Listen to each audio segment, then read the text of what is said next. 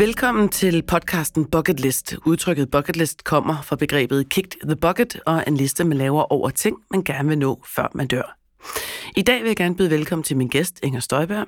Inger er politiker, har været medlem af Folketinget siden 2001 og er pt. løsgænger. Inger har været minister for blandt andet ligestilling, beskæftigelsesminister, udlænding og integrationsminister og boligminister. Og Inger, du er født i 1973. Velkommen til. Tak for det. Det var bare en meget kort opsummering. ja. Der er øhm, en ting, jeg sad og tænkte på, da, øh, da jeg skulle gøre mig klar i dag, det er, hvad er det tætteste, du nogensinde har været på at føle, øh, at nu, at, at, at I måske ikke var tæt på døden, men der, hvor du har følt, at døden var tættest på dig? Ja, det var da min far døde. Ja.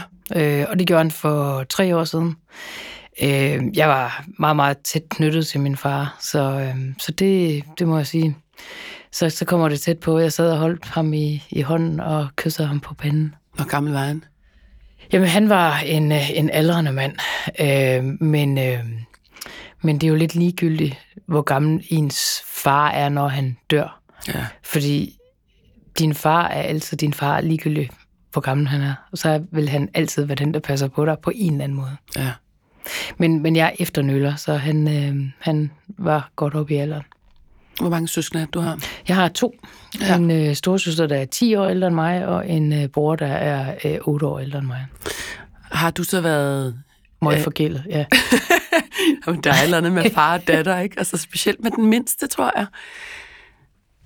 Jamen, det ved jeg ikke. Øh, jeg tror, det der med at være, være den, den øh, yngste i, øh, i en flok, hvor der er så stor aldersspredning, øh, gør jo det, at ens forældre måske, altså de har prøvet det også, mm. når, man kommer, når, når man kommer til verden. Ikke? Jo. Så, så der er måske ikke sådan helt den samme nervøsitet, tror jeg, man kan sige. Man er lidt mere er måske, afslappet over for babyen.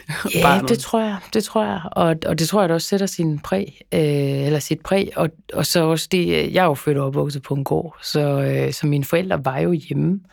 Øh, de arbejdede jo ligesom der. Øh, og derfor så, så var jeg jo enormt privilegeret ved at kunne, kunne gå meget sammen med min far, og det, det gjorde jeg godt nok også. Så han har også på en eller anden måde været en, en, en mesterlæring? Altså, han har, han har haft dig med ja, sådan under i forståelsen arm. af livet, ja. der har han øh, både ham, men det har min mor bestemt også. Øh, og, og så må man bare sige, så jeg oplevede så det, at, øh, at vi øh, rykkede meget, meget tættere sammen. Han havde meget langt øh, sygdomsforløb, og, øh, og, og det gjorde bare, at familien rykkede tættere sammen. Og altså, at, at vi er kittet, øh, vil jeg næsten våge på at stå endnu mere sammen i dag, end vi var øh, tidligere, og det gælder os alle fire, os der er tilbage. Fik I talt sammen om afslutningen på livet med ham? Var det en åben samtale, I kunne have? Øh, jeg besluttede mig for øh, ret tidligt i, øh, i hans sygdomsforløb, fordi jeg godt vidste, det ville blive langtrukken forløb, at få sagt alt. Og jeg vil sige, det er en af de største beslutninger, jeg nogensinde har truffet. Og en af de sværeste. Og når du siger alt, alt. så er det godt og skidt. Det Jamen, det. der var, altså det der, det lyder jo lidt for godt til at være sandt, men, men det er faktisk sandt. Der var ikke rigtig noget, noget skidt, der skulle siges. Mm. Øh, fordi det egentlig altid har været sådan meget harmonisk øh, derhjemme, og det har altid været, været folk med deres meningers mod i min familie. det var jeg omgivet af. Så, øh, men, men, men jeg er jo fra sådan det midt- og vestjyske, og der siger man jo ikke så meget til hinanden. Nej. Man siger jo, altså der, der er følelserne faktisk, altså det kan være meget, meget svært at udtrykke. Så det var det, der var svært? Ja, det synes jeg, det var. Og jeg kan huske en dag, en, øh, en søndag, da jeg kørte, øh, kørte hjem til Jeg, havde sådan, jeg var jo minister dengang, og, og jeg havde jo enormt travlt, og vi havde jo flygtningekrisen, og der var jo rigtig, rigtig meget. Øh, men jeg besluttede mig for, at på trods af det, så ville jeg minimum én gang i ugen køre øh, over og besøge dem. Øh, og de bor sådan godt en time, et sted mellem en time og halvanden times kørsel for mig, så, så det er jo sådan lidt en, en tur, ikke også? Øh, men, øh, men, men det gjorde jeg, og det gjorde jeg helt fast, og ringede faktisk også hjem hver eneste dag. Øh, men så var det sådan en søndag, jeg havde været ude at rejse, jeg havde været i Afrika, i et eller andet, jeg tror, jeg havde været i Etiopien, ja, det må være i Etiopien, fordi jeg kom hjem med en masse sådan nogle grønne kaffebønder, mm. og så tænkte jeg, dem skulle vi prøve at riste, for han kunne så godt lide kaffe. Og så prøvede vi at riste dem i både pande og ovn og alt muligt andet. Og det var jo helt håbløst de første mange gange. Men til sidst så lykkedes det den eftermiddag der, og han var så frisk, og vi fik talt om altså så mange ting. Og jeg kan huske, da jeg kørte derfra, da jeg sådan kørte fra gårdspladsen der, så tænkte jeg, okay, hvis han, hvis han dør nu, så har jeg simpelthen fået sagt alt, og alt den tid, vi har fra nu, det er, øh, det er tillægstiden. Mm. Og tillægstiden, den skal bare bruges på alt det, som man gerne vil, ja, ja. ud over det, man egentlig troede, man, man nåede. Så på den måde, så var det jo en rigtig smuk afsked med ham.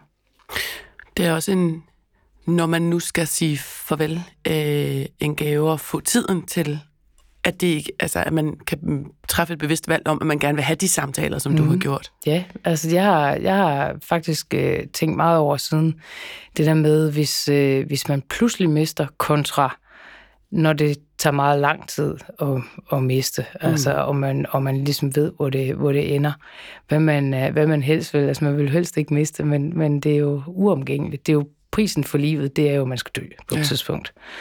Øh, men, øh, men det er jo lidt lettere sagt end gjort. Øh, og det er enormt hårdt at have et familiemedlem, som man kan se, der ikke har det godt. Ja.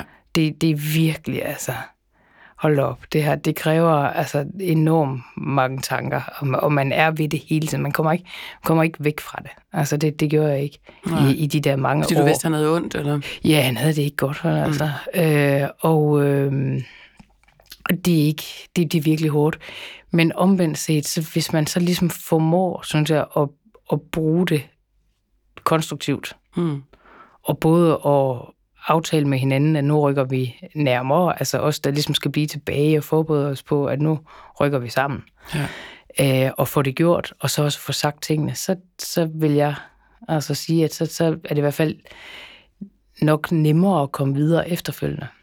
Men, men det ændrer ikke på, at den, der ligger der i sengen, har det jo ikke godt i alle de år. Du siger, du holdt ham i hånden, da han, da ja. han døde? Ja. Der er mange, der taler om, at der er en et eller andet sjæleligt, der sker ved døden.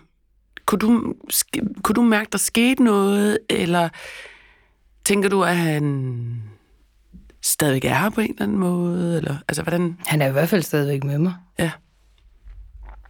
Det er han. Han, han er der jo hver dag, altså stadigvæk. Det er han. Men, men det andet, det tror jeg, det er næsten sådan for privat at tale om. Altså, mm. hvordan det er øh, at sidde der med sin far i hånden. Mm. Det tror jeg ikke, er sådan er klar til endnu. Nej, det kan jeg godt forstå. Men du har ham med dig.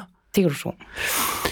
I forhold til, øh, til det der med at vokse op i en familie, hvor man der er så mange ting, I ikke har sagt, hmm. men I har været rigtig for, I har taget debatterne, I har haft jeres meningsmåde. Er det der, har du fået dit mod til at arbejde med politik, som du gør? Er det det, du, har du fået det med hjemmefra? Ja. Ja. Uden tvivl. Fordi at debatterne og diskussionerne, argumentationerne har, har du lært fra barns ben. Ja. Og som den mindste, så tænker jeg, er du blevet knøflet nogle gange så? Nej. Nej? Nej. du har fået... Det er jeg ikke. Øh, nej, tværtimod måske øh, næsten. Øh, jeg har jo ikke haft de der konflikter, kan man sige, i hvert fald med mine øh, søskende, fordi jeg var så meget yngre, ikke? altså mm. 8 og 10 år yngre. Det, så, så begynder det jo næsten at blive sjovt at få en lille søster, når ja. man er, i hvert fald min søster på 10, da, da jeg blev født. Hun, altså, man kan se det på alle de her billeder fra, da jeg var helt lille bitte. Altså, jeg var nærmest hendes lille dukke, ikke? Altså, hun synes, det var altid, tror jeg. Lige til det, det, tror babyen begynder at græde. Ja, så kan det da godt være, der kom måske sådan lidt irriterende tidspunkt. Men det tog de nu i stiv arm, sådan til mine søskende. Er det stadigvæk noget, I har... Øh efter øh, I er kommet, I rykket tættere sammen? Har I stadigvæk øh, de, de store diskussioner? Hmm, nej, øh, men nu, er, nu her, da jeg skulle, øh, altså, da jeg skulle ud af Venstre og sådan noget, der, der sad min, min mor og min bror og min søster hos mig en hel dag, hvor vi talte det hele igennem. Mm. Så det er jo, det er jo altså, det, det, det, i på de tidspunkter, der, det var jo ikke sådan en debat, Nej. kan man sige. Der var ikke rigtig et valg. Men det var måske mere sådan, hvad nu? Ja. altså, hvad skal der ske nu, og hvad kommer der til at ske, og hvordan bliver det, og sådan noget. Så du vender mange af de store beslutninger med dem stadig? Ja, det gør jeg. Ja. Helt sikkert. Det er ret Og det er fantastisk for. at have de familiemedlemmer så tæt på, mm. at man kan få lov til at bruge dem som sparringspartner. Ja. Forstår de altid, hvad du laver? Øhm, nej, jeg er jo den eneste politiker Ja. i øh, familien, øh, og der har heller ikke været politikere i familien. Øh, min, øh, min mor, hun er 81 og har været medlem af, af Venstre, i hvert fald lige indtil for nyligt, lige siden hun var øh, 18 år. Ej, det er vanvittigt. Ja, Ej, og det samme med min far. Ja. Øh, så, så på den måde, så forstår de jo godt sådan det indre liv i, øh, i, øh, i at være med i et politisk parti. Mm. Min søster og bror er ikke sådan aktiv øh, politisk. Men, øh, men, men, men de forstår det jo. Det har jo altid været en stor del af det, fordi vi har bare været venstrefolk hjemme hos os. Altid. Ja. Og der er blevet holdt altså helt ubegribeligt mange venstremøder hjemme i vores stuer. Øh, og, øh, og, og det har været sådan, det er sådan en foreningsdanmark, jeg kommer ud af. ja. Så, øh, så hvad, altså, hvad mine forældre ikke har været i bestyrelsen for, det kan simpelthen ikke altså, nævne noget, og de ville have været der. altså, sejt. det var alt lige fra det lokale vandværk til, til slagteriet og, og sparkassen og forsamlingshuset og De meningsrådet. Og, jamen, det var det hele, Ja. ikke også? Øhm, så, så det der foreningsdanmark, det er jo noget, vi har fået med os hjemmefra. Så på den måde forstår de det jo. Men, men altså, det der sådan noget Christiansborg-logik, øh, hvilket jo også nogle gange er ubegribeligt, hvad det er, der foregår, det er jo lidt en boble nogle gange. ja, det må man øh, sige. Øh, det Du siger så også logik. Det ved jeg heller ikke, om det altid er. Nej. det, øh, det, det tror jeg nogle gange, at, at de stiller sig kritisk, og det er jo godt, Mm. altså, at de så netop stiller et lidt kritisk lys på det. Ja. I forhold til, hvor markant en politiker du er, så har det vel også haft en afsmittende effekt på dit familieliv. Har du nogensinde tænkt, at det, at det, at det var ikke det værd? Altså, øh, der, du har stadigvæk pt agenter med dig rundt. Der, der er en hård tone i, mm. i det politiske liv, kan man Mhm. roligt sige. Mm. Særligt i medierne også. Ikke? Ja. På social media er det vanvittigt efterhånden. Synes du Og det? jeg, og jeg er så en af dem, der oplever, at, øh, at de sociale medier er flyttet ud i det offentlige rum. Jamen, det er helt skørt. Så folk tør også godt i det mm. offentlige rum at være så Ja, det er sindssyge. jo tro. Det er jo derfor, at der er nogen, der passer på mig. Ja. Er det trusler af folk, der råber, eller hvad? hvordan oplever du det? Ja, yeah, det kan være folk, der råber, det kan være folk, der altså, spytter eller kaster med noget, eller sådan. Bliver du aldrig ked af det? Nej, ikke over det. Det bliver jeg mere vred over. Ja. Sådan et retfærdighedsgen, der bonger ud, eller hvad? Ja, Ja. ja, det vil jeg sige. Det er slet ikke det. Ej, det er ikke sådan nogle ting, der gør mig ked af det. Men det er utroligt, fordi der, det er jo meget samtalen i medierne i øjeblikket, når man snakker om social media. Mm. Det er, at lige så snart, at man henvender sig direkte til de trolls, eller dem, der sidder mm. og taler grimt, at når de så ikke har skærmen foran sig længere, ja. så slapper de af. Men det ja. Gør de altså ikke. Jeg synes, jeg kan mærke, at en del af det er flyttet ud i det offentlige rum. Øh, og det er jo sådan set noget, jeg sådan bemærkede for et par år siden første gang. Øh, og jeg kan godt være en lille bitte smule nervøs for, om, øh, om det er altså, en udvikling, vi kommer til at se. Mm. Øh, fordi jeg bilder mig ind, at jeg måske er en af dem, der kommer til at mærke sådan nogle ting først.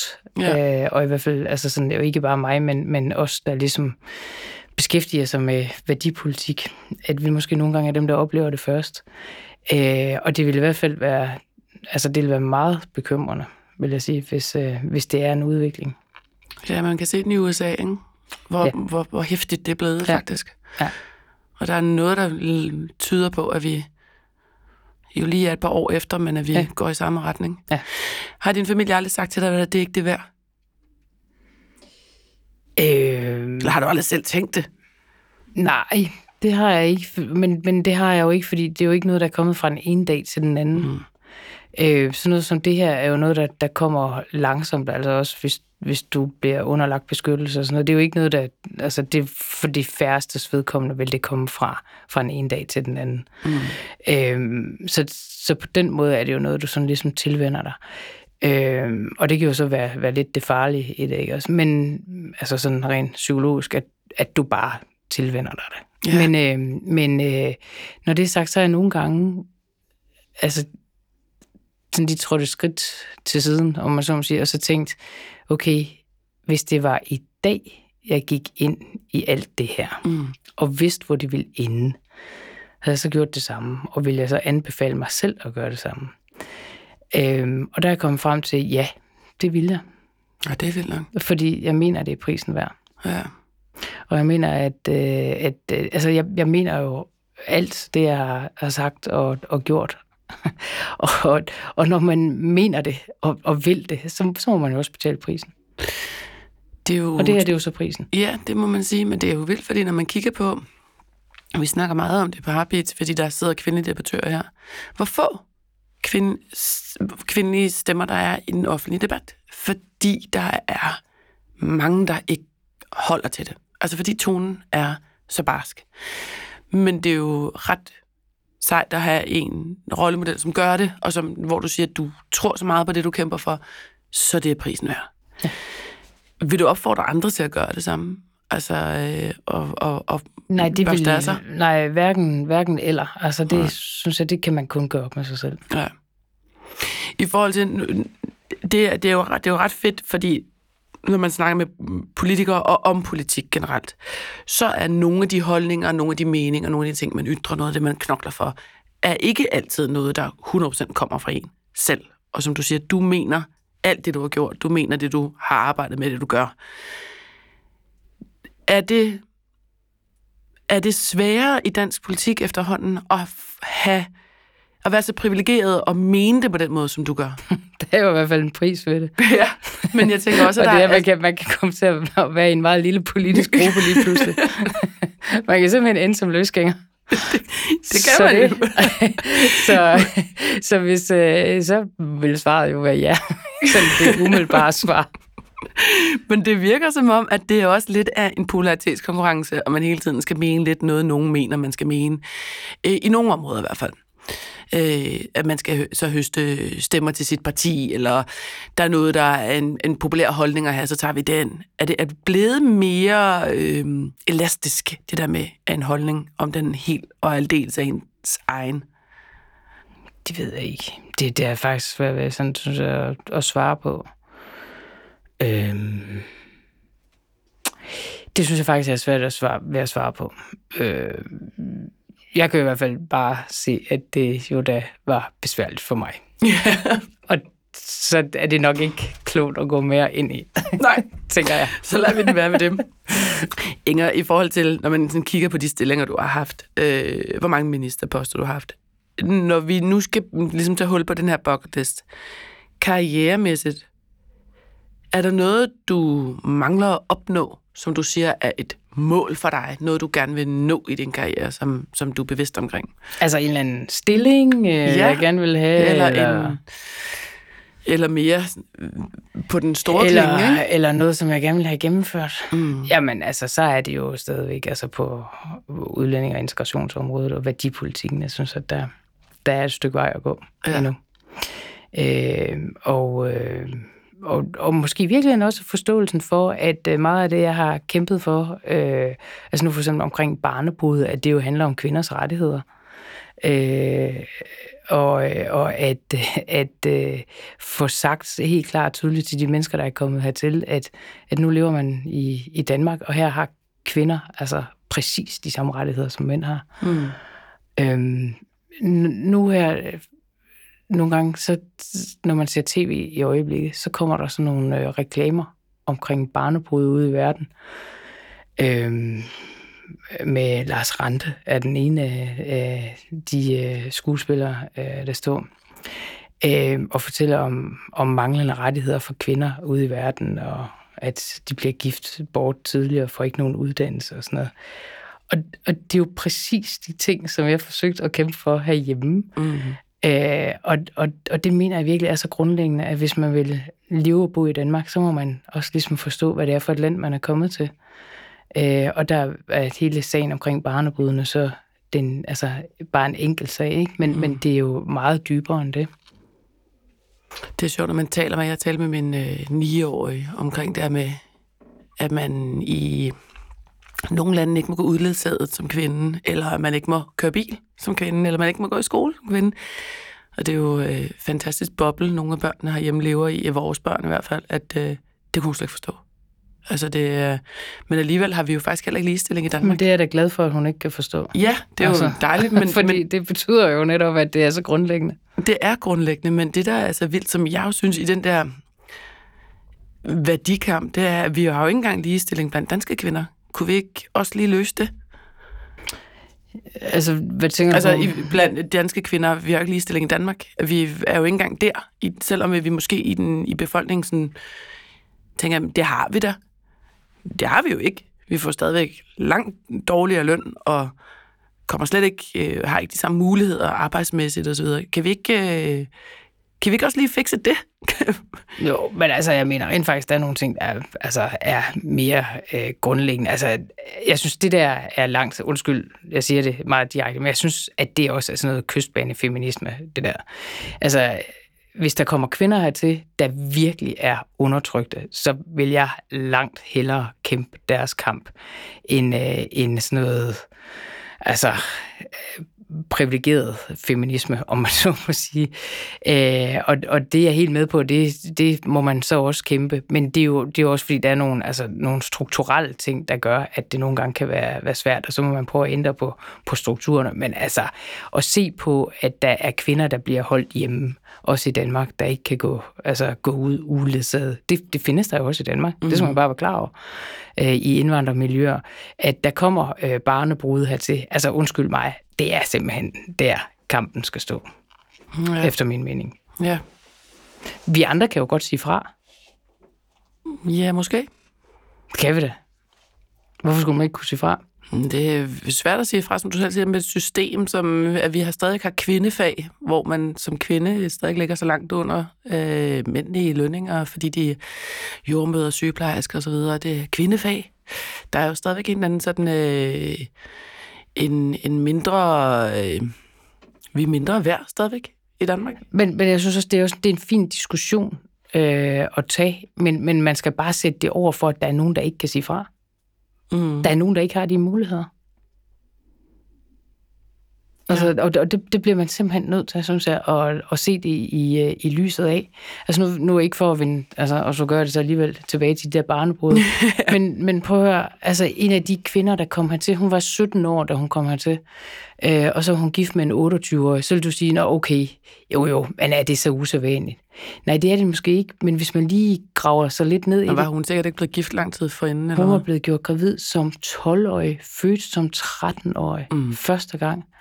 Altså, prøv at høre, sådan noget, det bliver vi jo nødt til at gribe altså ind over for sådan alvorligt at gribe ind over for. Hun har ikke en stemme altså til at sige fra. Så det, øhm. så det vil sige, det er stadigvæk for dig, altså det værdipolit, den værdipolitiske kamp, er der, hvor du, du er ikke nået i mål, og du bliver ved til, at du når i mål. Altså som vi snakker om, at det, det, det der er det, der mangler arbejdsmæssigt på bucketlisten, det er simpelthen altså, at nå i mål med den kamp. Ja, der er meget lang vej endnu. Ja. Det er der. Og, Men det er det, der du var har noget, med... Ja, det, det, det, ligger du helt dybt i mig, det der. Ja. Det gør det.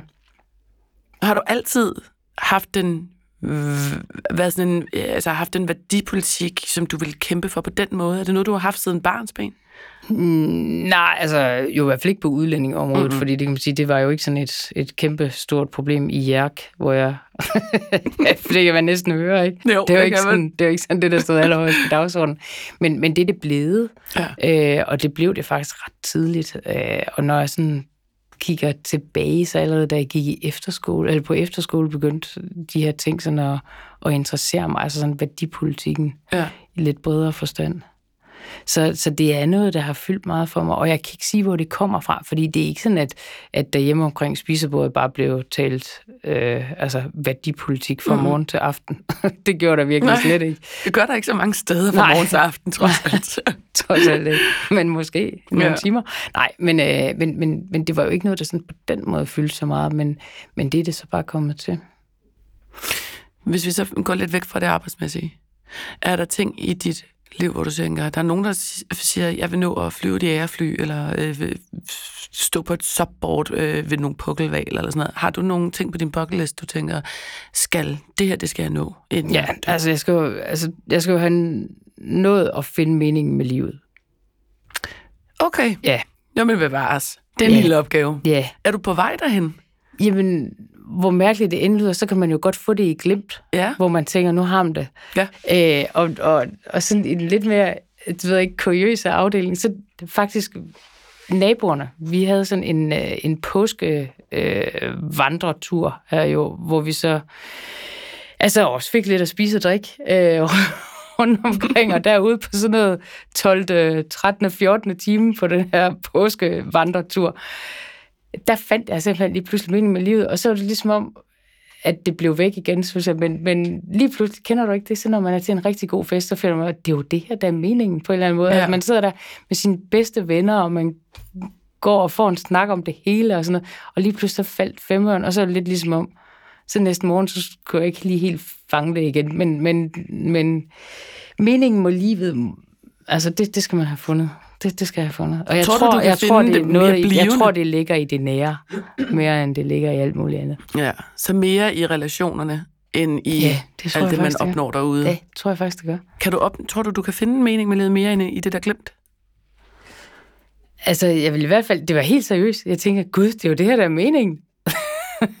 Og så vågner man om morgenen, hvad sådan var det i går? Hvad, hvad var det nu, det var, der var så meningsfuldt i, i aftes, eller i nat, da jeg gik Men det hjem? var relationen, du sad, altså Ja. du sad simpelthen og kiggede på dem omkring dig og tænkte, okay, det er det er her. det her. Ja. Hvor man får den der boblende fornemmelse af glæde helt Ja. ja. ned i maven, og man bare er så glad, uden man sådan lige helt kan sætte fingeren på, hvad det er.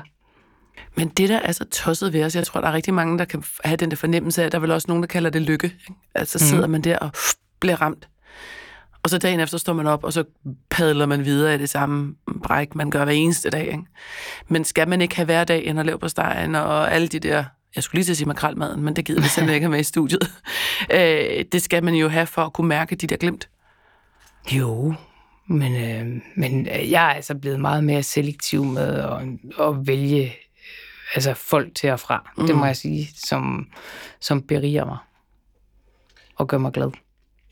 i, altså med relationer, men du har mm. stadigvæk... Øh, men det er også fordi, dit arbejde er vel meningsfuldt beyond på en eller anden måde. Altså, du har jo et arbejde, man vel roligt kan sige, du står op, og der er en mening med det. Der er nok mange, der går på arbejde, hvor de måske ikke helt kan se den store, sådan, altså meningen på den store klinge med det, de laver. Hmm. Og der kan man måske godt stille sig altså, et spørgsmål, om det er det værd. Jeg har da også øh, arbejdet på, altså godt nok i sådan noget sommerferier og sådan noget, stået på fabrikker og sådan noget. Det har jeg da også godt kunne finde mening med nogle Ja. gange. Det synes jeg da. Jeg synes, at der er mening med, altså der er der ikke, altså i virkeligheden, dem der producerer noget, der er det da nemmere at finde mening, end os, der bare taler. Det Altså, ikke? når du selv siger det, måske nej, men nu, fordi du har den værdikamp, du går så meget op i. Jo, jo. og du, hvis man har den med sig, så giver det måske mere mening, end at lave en virksomhed for at tjene penge til virksomheden. Altså for at sætte det hårdt op. Jamen, altså, du har vel en virksomhed, hvor du forsøger at berige menneskers liv. Mm, ja, og ændre noget, jeg synes, der er uretfærdigt og åndssvagt. Nogle systemer, der er så, tosset. så, så det er vel også... altså, ja. Så på den måde er der jo ikke så meget forskel på dit og mit. Nej.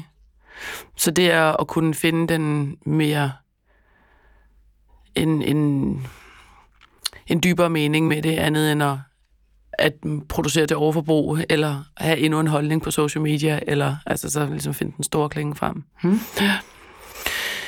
Øhm, det vil sige meningen med livet, men jeg synes, at det er jo altså fint nok at have den på sin bucket list. At du Men har det ikke... tænkte du, det var ikke så... Øh, jamen, øh, jo jo, men så er der da nogle ting, som jeg rigtig gerne ville. Altså, havde du øh, mødt mig for 14 dage siden, så ville jeg sagt, at jeg vil gerne have en hund. Og det har jeg lige fået. Du er en så- af dem, der har købt en, en coronahund. Nej, nej, nej, nej. Han er... Han er han er, det er en aflagt hund. Ja, har men jeg mener, der, der er, jeg Ja, ja, kender ja, vanvittigt ja, ja, mange, jeg ved der i det, det her ved det. år har anskaffet sig men min er så lige så gammel som dem, der anskaffede sig deres hunde i begyndelsen af corona, fordi min er 15 måneder nu. Så, Så, han er teenager, valpe? ligesom alle, alle de andre coronahunde er lige nu. Men det er sådan en aflagt arbejdshund, som jeg har fået fra politiet. Så Så den er velopdragen. Ja, altså, jeg vil sige, at i går stjal han 300 gram vingummi og skumslik, og det vil jeg sige, det fyldte relativt meget, måtte man kan jeg konstatere her senere på dagen, øh, i sådan en Labradors mave. Åh, Det var ikke godt. Det var også meget slægt. Ja, ja den stjal simpelthen og, og spiste det hele. Øhm, og, øh, og den blev en lille smule hyper af det der stukker. Hvorfor er den blevet aflagt for politiet? Det er sådan en kasseret hund. Så den har ikke... øh, De, de, de skal jo gennem alle mulige mm. prøver, Mhm. Ja. og fysiologisk skal de være helt tip-top og så videre. Ja. Så der er et eller andet, han ikke har kunnet komme igennem. Den er super fin Labrador. Hvorfor skulle du have en hund? Jeg har altid haft hund. Ja. Øh, og så, øh, så døde min hund juleaften for tre år siden. Lige inden min far døde. Der døde hun øh, juleaften. Det var katten, der tog livet af hunden. Det passer simpelthen ikke. Det var naboens kat. Øh, og jeg har altid haft et horn i siden af den kat. Og, og jeg kan sige fra nu af, der, Du bliver ikke venner med den, tror jeg. det bliver vi aldrig. Den, øh, ej, det er faktisk øh, min mors nabos kat. Øh, men øh, sidst, da, da jeg var hjemme, der sad den og tronede på, på trappestenen derhjemme. Ej, det var så forrige gang, fordi den her gang var, var Ludvig, min nye hund, med, og nu har vi fået ryddet op i de katte. Øh, og hvor jeg selv bor, er der nemlig også mange af naboerne, der har katte, og der har været en rand af de katte om i min have. Det har Ludvig ryddet op på i løbet af, altså det tog ikke mange timer. Så det er slut med de Sådan. katte, vi har fået ryddet op nu. Men Nej, den der kat, den slæbte, den slæbte øh, skroget fra julegåsen op af skraldespanden og gav det til hunden. Det var sådan en golden retriever, og det kunne den selvfølgelig ikke stå for. så spiste den det, det satte sig på spiste- tværs, eller hvad?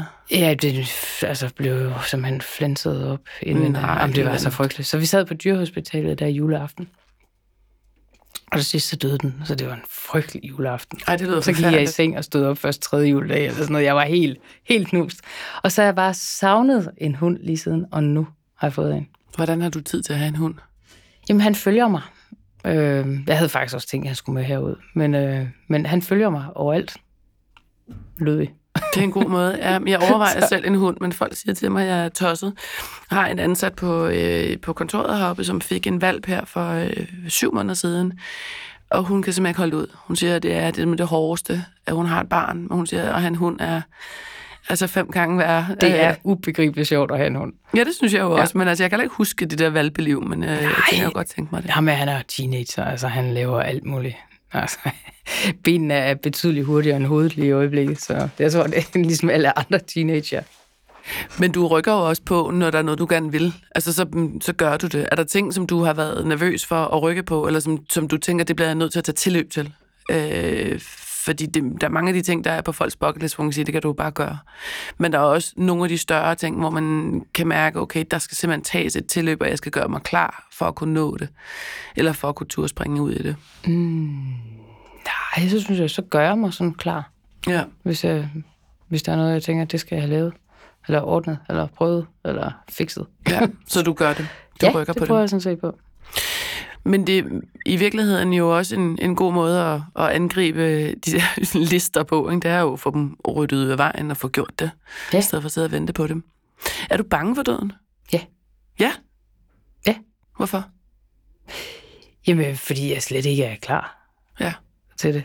Øh, Jeg håber, at øh, den dag, hvor det kommer, så er jeg klar. Ja. Men jeg er, altså, og, og, altså, jeg synes jo sådan set, det der tit er sådan lidt øh, tankevækkende, det er folk, der skal dø, oftest er dem, der er mindst bange for det. Mm. Øh, så jeg ved ikke, om man sådan mentalt bliver klar til det på et tidspunkt. Det, det kan man jo håbe. Ja. Fordi øh, huha, lige nu, det, det jeg, jeg, jeg vil slet ikke, altså, på tænk alt det, man skal opleve. Og tænk det, hvis det pludselig var slut, så kunne man ikke opleve mere. Det ville være forfærdeligt, ja. Ja. Og det er jo bare, fordi man slet ikke er klar. Og det tror jeg også er, altså, er godt. Det er noget af det, der holder en i gang, ikke? Jo, absolut. Er der andet end døden, der gør dig bange? Øhm, nej, ikke sådan, ikke sådan rigtigt, tror jeg. Men det er vel også, altså, det er også det ultimative at være bange for det, ikke? Jo, jo. Altså, fordi alt det andet, du er bange for, det er vel, at hvis det sker, så dør du. det er rigtigt nok, så det er, hvad der- hvad der leder så dig man kan henad. sige, det er ligesom det ultimative. Har du stået i... Du er jo altid sådan god til at fortælle historier om... Øh, du er en god historiefortæller i det hele taget. Øh, og også fortæller om nogle af de møder, du har med mennesker gennem dit arbejde, og den danske befolkning, som er jo super seje til at, at dele deres synspunkter, er på nogle måder, øh, nogle gange ikke på den, på den fineste måde. Har du nogensinde haft møder med folk derude, som du også siger, det rykker fra social media ud i den virkelige verden? Har du nogensinde stået i en situation, hvor du er blevet bange? Øh, ja. Ja. Det, men, men hvor jeg også... Jeg er egentlig ikke øh, måske overraskende lidt bange, men jeg var klar over, at det kunne gå rivegalt. Altså, det, det har jeg jo prøvet. Øh, altså, en gang, hvor, hvor jeg tænkte, nu, nu kan det simpelthen være nu. Ja, hvad skete der? Øh, jamen, øh, det var en, øh, en sen søndag aften, øh, hvor jeg kørte til øh, København. Det var før, jeg fik livvagter på, faktisk øh, kort tid før. Øhm, og, øh, og jeg skal lige stoppe der ved, øh, da, da jeg lige er kommet over Storbæltsbroen øh, i Korsør, og øh, skal lige ind på den der tankstation. Og da jeg går der ind, der kan jeg se, at der står nogle unge mænd, som ikke virker mig særlig venligstemt. Og da jeg så kommer ind, jeg skal lige på toilettet der, da jeg så kommer der ind, så kommer jeg til at der går det op for mig, at jeg ikke kan gå bagud. Jeg troede ligesom, man kunne gå igennem. Der, der er nogle tankstationer, hvor der er sådan en midtergang, så man ligesom kommer ud på bagsiden. Mm. Og det var min plan. Og så opdager jeg, at det kan jeg ikke, fordi der er ikke nogen dør. Og så står jeg derinde på dametoilettet og tænker, hvad gør jeg? Altså, de slår mig jo ned, tænker jeg så. Havde de sagt noget? Nej, men... Det er stemning. Det var, jeg vil sige, hvis du har set altså had en gang, hvis du har set et blik, der er hadefuld, så ved du, hvad jeg taler om. Mm. Altså, det var så hadefuldt, det blik, som jeg fik. Så jeg står derinde og tænker, hvad, hvad gør jeg? Og, øh, og står så og tænker, skal jeg tage... Og jeg ved ikke, jeg, jeg tænkte ikke så logisk, fordi jeg tænker, skal jeg tage kameraet på min telefon frem, eller skal jeg tage hurtigkald på politiet frem? Og så tænker jeg så, kameraet, det er bedst, fordi så kan jeg dokumentere det. Øhm, og da jeg så ligesom kan høre, at der er andre ude i den der midter, midtergang, så tænker jeg, nu går jeg derud, og så er der i hvert fald nogen, der ser det, mm. hvis de slår mig ned. Øhm, det skulle så vise sig, at de var der slet ikke. Da jeg så kommer ud i butikken, så er de der. Og så øh, går de ligesom rundt efter mig derude, og jeg har ingen penge med derinde. Og der er jo sådan en grænse for, hvor lang tid man kan gå og blive overrasket over, at de sælger Mars Bar, og gud, de sælger også hjemmet. Nej, nu har jeg da aldrig, og cola, ja, nu har jeg da aldrig kendt mig på sådan en tankstation. Øhm, og så, så kommer jeg også til at tænke på, at det er jo heller ikke dem, der skal bestemme, hvor lang tid jeg skal være der. Mm.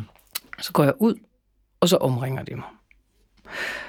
Det, jeg havde bemærket inden, det var, at der var altså, rigtig mange mænd, inde på den tankstation. Og så jeg tænker også, det kan jo ikke gå helt galt, fordi de kommer jo og hjælper mig. Det gjorde de så ikke. Men de her, de stod og omringede mig, og, øh, og, og begyndte så altså, at være meget truende. Øh, og øh, på et tidspunkt opdager jeg, sådan, der ligesom er en lille sprække, øh, fordi der er en af dem, der sådan er lidt modtagelig. Øh, og, øh, og han, øh, han siger sådan noget med, at han synes, at det er svært at være i, øh, i Danmark med, med danske værdier, og han synes, ytringsfriheden er svær. Og så prøver jeg ligesom på at komme i en diskussion med ham og sige, at det kan jeg da godt forstå, hvis du, man har de holdninger, du har. Altså, så kan jeg godt forstå, at ytringsfrihed er, er en svær størrelse. Men, øh, men det bliver så afbrudt af, at, øh, at, at de igen altså, truer mig. Øh, og, øh, og på et tidspunkt så siger jeg til dem, at nu, nu vil jeg simpelthen ikke tale med dem mere. Øh, og jeg havde ligesom troet, at der kom nogen ud og hjælpe mig, ikke? men det, det gjorde der ikke. Altså, tydeligvis så sad folk bare og holdt øje med, hvad der foregik. Øh, og, øh, og jeg begynder så med at gå hen mod min bil, og der kan jeg også godt høre, at der er noget tumult bag mig. Og da jeg så sætter mig ind i min bil, så ham, der havde sagt, at han synes ytringsfrihed var en svær størrelse, og det var svært som med frihedsbegreberne her i Danmark, han kommer hen til mig, og så siger han så, at øh, hans øh, kammerat er altså helt fra den, og de har lige været i moskeen for at bede for ham. Øhm, og så siger jeg til ham, at undskyld mig, men han er jo radikaliseret. Altså med alt respekt, jeg tror ikke alle han griber ind over for den slags. Det er simpelthen PT, I skal have fat i, mm. hvis I vil gøre noget. Øh, og inden da øh, havde han sådan ligesom kastet sig ned foran min bil, og, altså, og tilkaldt alle, vil jeg tro. Han, øh, det, det var det var meget, meget voldsomt. Øhm, og, øh, og, og da jeg så kørte derfra, der tænkte jeg, det der, det, det kunne virkelig have, altså, det, det kunne virkelig være gået galt. Bliver du skuffet over, at der ikke er nogen, der kommer og hjælper? Øh, jeg blev mere skuffet over en mail, jeg fik dagen efter fra en, der skrev, at han har siddet inde i bilen og, og set det hele, men han, han, han synes, det så meget voldsomt ud, men det så ud til, at jeg havde god fod på det. Hvor man bare tænker, et, kom ud og hjælp. To, hvis du ikke har mod til at komme ud og hjælpe, så skulle du i hvert fald ikke sende mig en mail næste dag. Skal, er der vedkendt, så han ikke havde modet? Ja, men man skal ikke skrive, jeg så, du var ved at blive slået ned. Men jeg tænkte, det går jo nok, og du lignede jo en, der havde god fod på det. Jeg havde, havde ikke selv lyst til at deltage i det. Og jeg kan da også godt forstå det. Altså, hvis der bliver råbt islamisk stat og nakkeskud og, øh, og sådan nogle ting, så det er jo ikke sådan, at man har voldsomt meget lyst til at, at deltage i, i den diskussion. Mm-hmm. Men omvendt set, så synes jeg måske nok, det var lidt, lidt pover reaktion. Mm, ja, hvis der er så mange, der, der står og kigger på, så kan man ja. godt undre sig over, hvorfor de ikke sammen går ind og hjælper. Og jeg tænker alligevel, fire unge mænd imod mig. Ja. det var mange.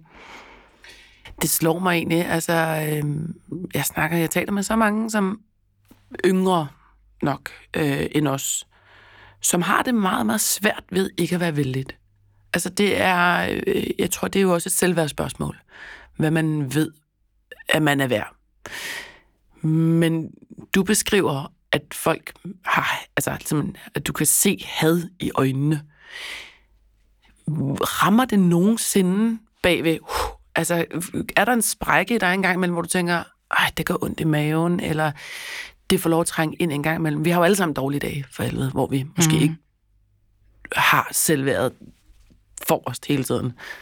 Det, der rammer mig, det er mere, hvis vennerne vender mig ryggen. Ja. Det ja. rammer.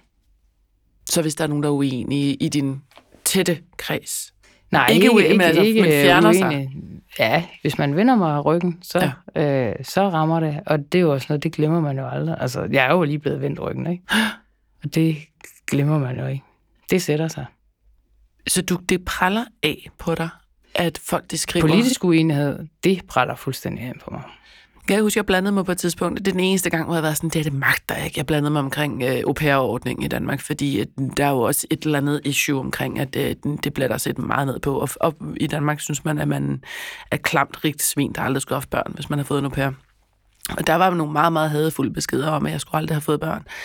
Der kan jeg godt huske, at det, det synes jeg faktisk ikke var sjovt. Altså, jeg synes ikke, det var det værd.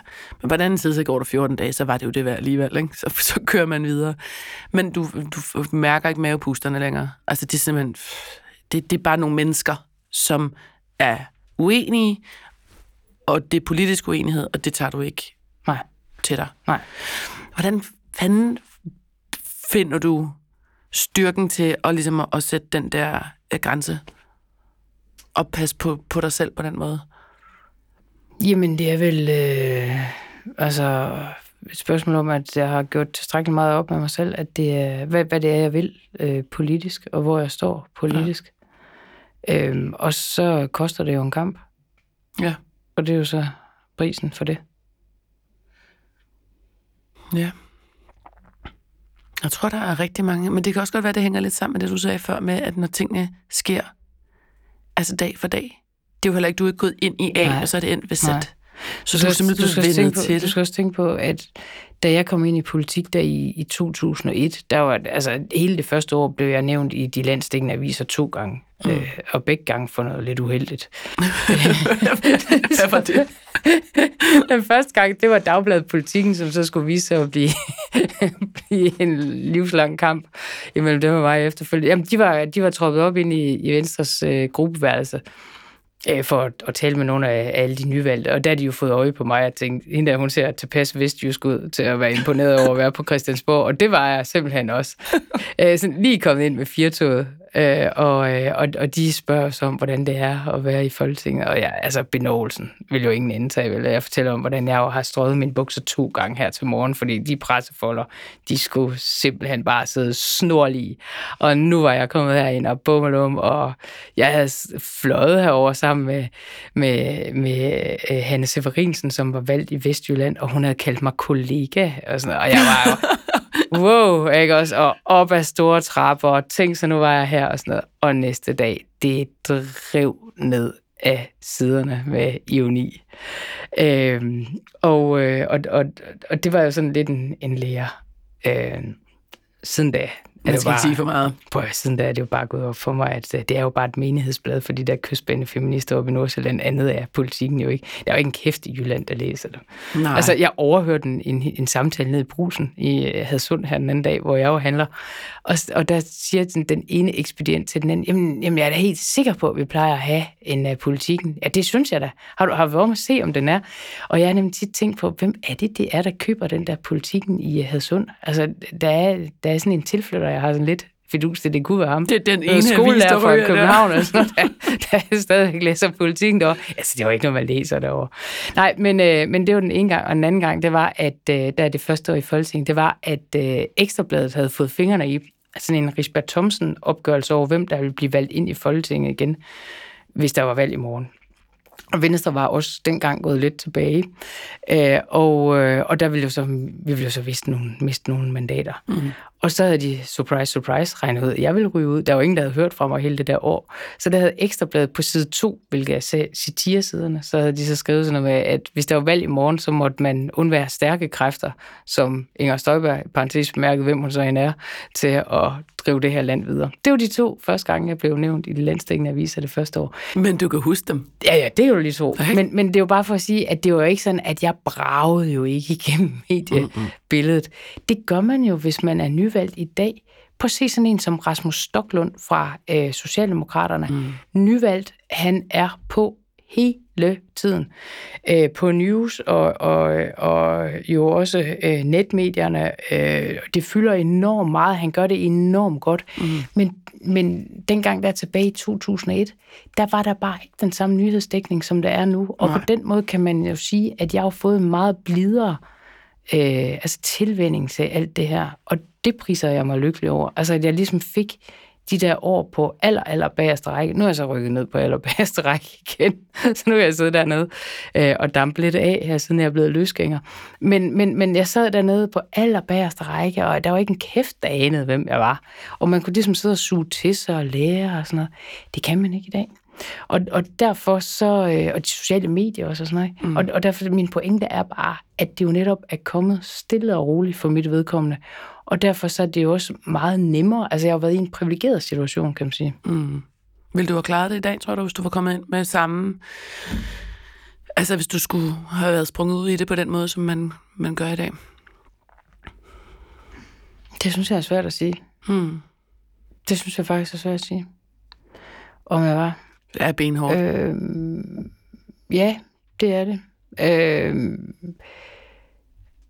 og øh, nej, det ved jeg faktisk ikke. Hmm. Om jeg ville have klaret det. Jeg ved ikke, om jeg var endt samme sted.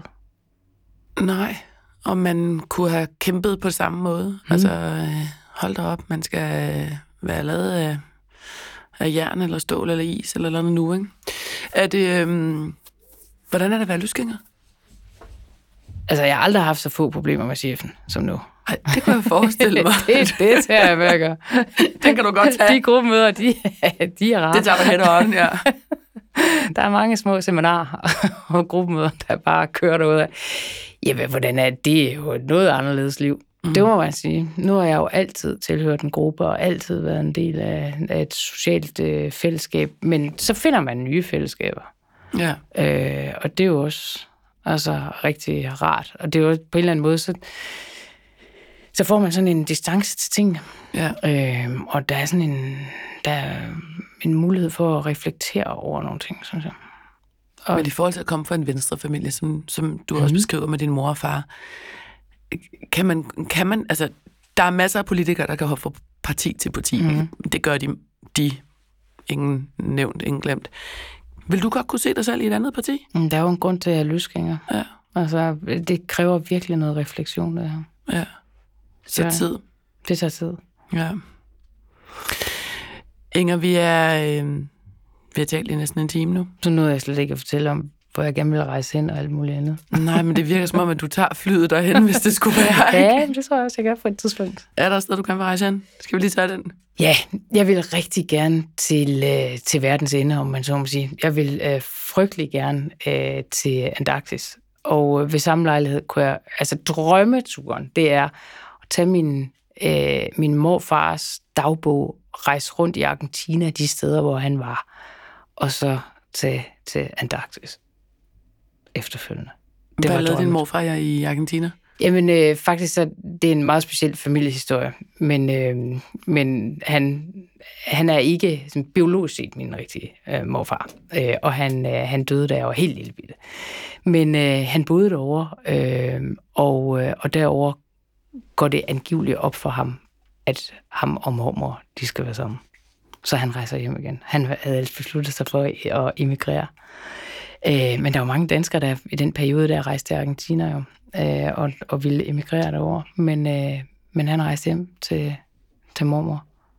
Det er vildt. Og det kunne være fantastisk at rejse efter hans dagbog derovre.